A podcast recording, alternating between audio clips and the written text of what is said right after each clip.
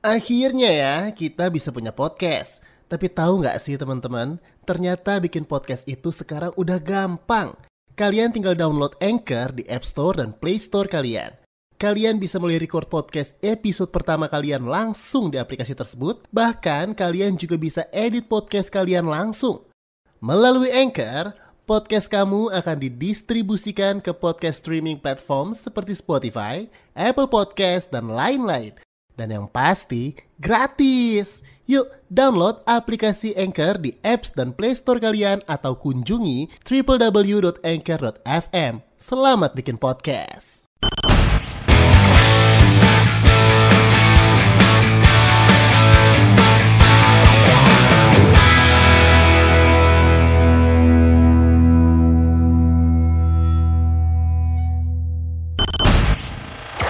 Selamat datang di podcast terbaru dari Collab Asia Network Sepak Terjang. Di episode pertama ini kita akan membahas rivalitas yang pastinya tidak semua orang tahu antara dua tim Inggris yang sebenarnya secara prestasi cukup timpang, yaitu adalah persaingan antara Manchester United dan juga West Ham United.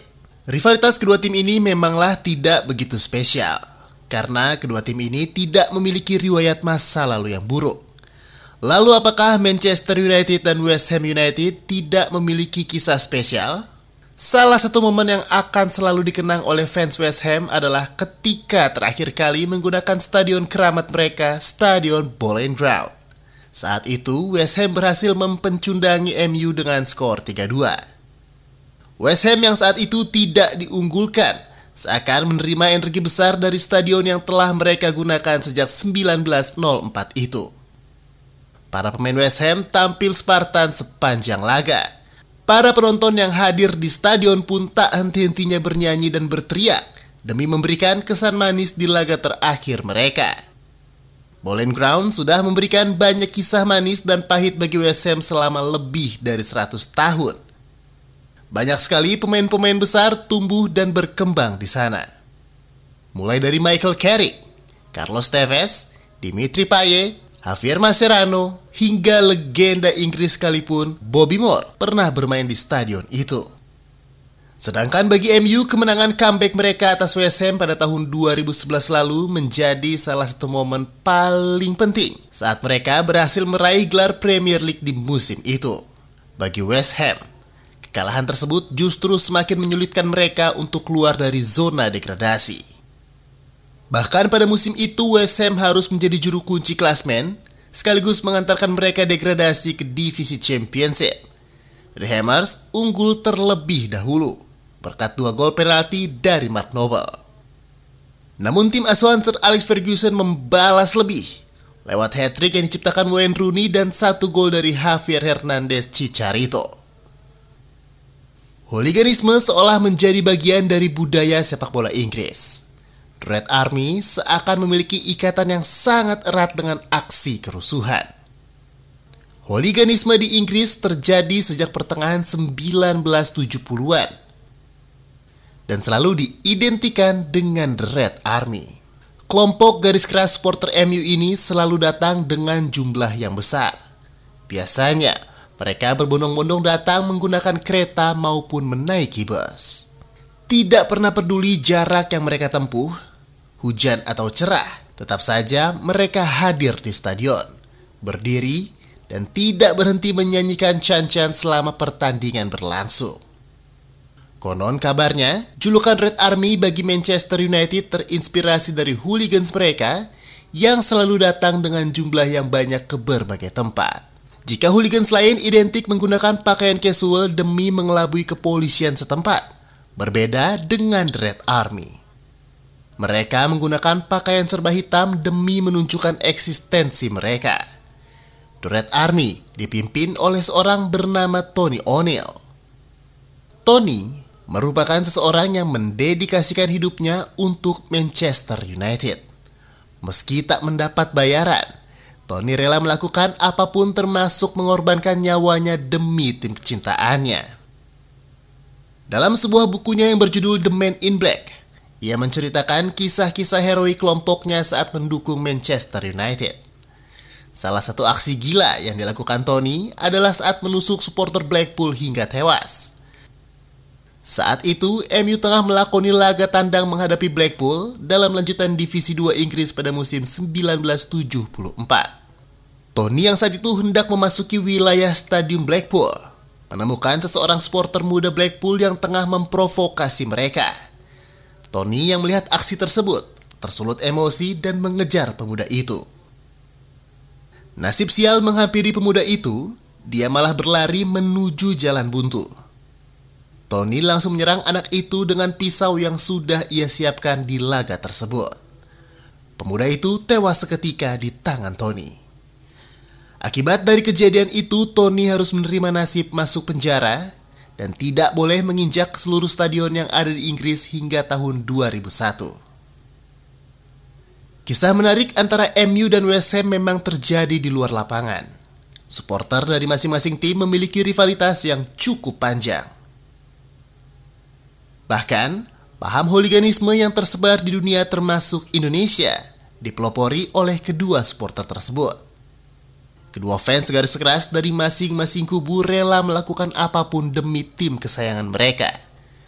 Meninggalkan semua aktivitas penting, menjual barang kesayangan, hingga menempuh jarak yang cukup jauh demi menonton pertandingan akan mereka lakukan.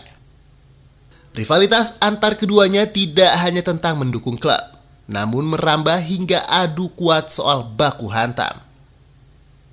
Akhirnya ya, kita bisa punya podcast. Tapi tahu nggak sih teman-teman, ternyata bikin podcast itu sekarang udah gampang. Kalian tinggal download Anchor di App Store dan Play Store kalian. Kalian bisa mulai record podcast episode pertama kalian langsung di aplikasi tersebut. Bahkan kalian juga bisa edit podcast kalian langsung. Melalui Anchor, podcast kamu akan didistribusikan ke podcast streaming platform seperti Spotify, Apple Podcast, dan lain-lain. Dan yang pasti, gratis! Yuk, download aplikasi Anchor di apps dan Play Store kalian atau kunjungi www.anchor.fm. Selamat bikin podcast. Keduanya sering kali terlibat perkelahian saat MU berhadapan dengan West Ham. Dari kubu MU, The Red Army sering membuat kerusuhan saat mereka melakoni laga tandang. Saat MU menghadapi tim rival di laga away, mereka bisa datang lebih banyak ketimbang supporter tim tuan rumah. Mulai dari Chelsea, Arsenal, hingga Liverpool pernah merasakan itu. Salah satu contohnya adalah pertandingan melawan Liverpool di Anfield tahun 2006.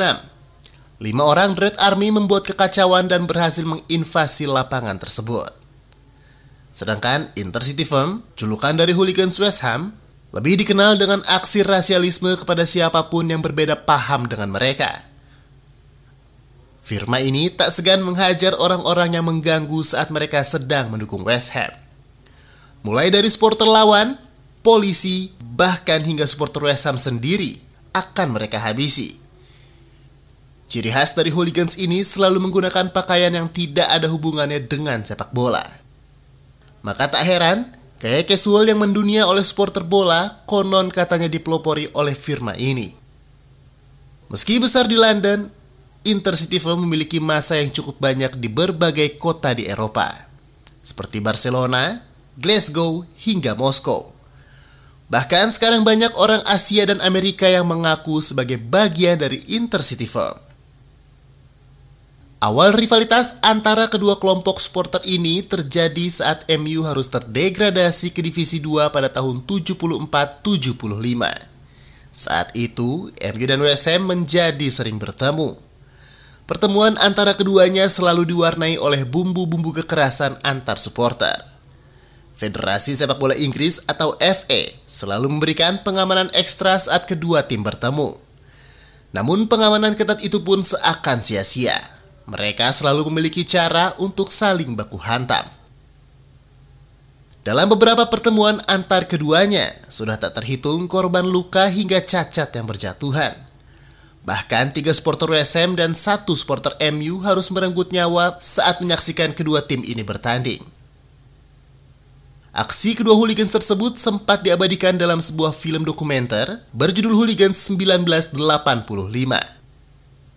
Dalam film tersebut diperlihatkan Red Army dan Intercity Firm terlibat baku hantam cukup besar di dalam dan di luar stadion. Saat itu kelompok hooligans West Ham United melakukan perjalanan away ke Old Trafford dalam pertandingan Piala FA putaran ke-6. Mereka melakukan provokasi terhadap supporter tuan rumah dengan melakukan can bernada rasialis dan melemparkan flare. Aksi saling lempar batu dan flare hingga pertarungan bak pegulat profesional tak dapat terhindarkan. Hal tersebut merupakan sebuah aib bagi pemerintahan Inggris dan FA yang saat itu sedang membangun kembali sepak bola mereka setelah berbagai kegagalan di ajang Piala Dunia. Namun saat ini semua sedikit berbeda Adanya pergeseran karakteristik antara hooligan di masa lalu dan masa kini menjadi salah satu penyebabnya. Jika zaman dulu hooligan Inggris identik dengan mereka yang bertato, pemabuk, berpenampilan lusuh, dan kebanyakan dari mereka adalah pengangguran, maka hal tersebut tak terjadi pada saat ini. Saat ini, hooligans-hooligans Inggris kebanyakan adalah mereka yang terpelajar, memiliki pekerjaan tetap, berbadan kekar dengan penampilan yang maskulin. Tak sedikit juga dari mereka yang kini menggunakan pakaian klub kebanggaan mereka. Namun ada satu hal yang tidak berubah. Mereka tetap menjadi hooligans yang gemar membuat rusuh dan meresahkan siapa pun yang berani menghalangi mereka saat mendukung tim kesayangannya. Alih-alih memakai kendaraan khusus untuk supporter yang disediakan, mereka pergi sendiri untuk menghindari perhatian polisi. Alhasil, keberadaan mereka sulit dideteksi oleh aparat keamanan. Namun dalam satu tahun terakhir, sejak pandemi COVID-19 menyerang dunia, kedua supporter sudah tidak bertemu lagi. Jangankan untuk berkelahi seperti di masa lalu, bertatap muka pun sepertinya sulit bagi mereka.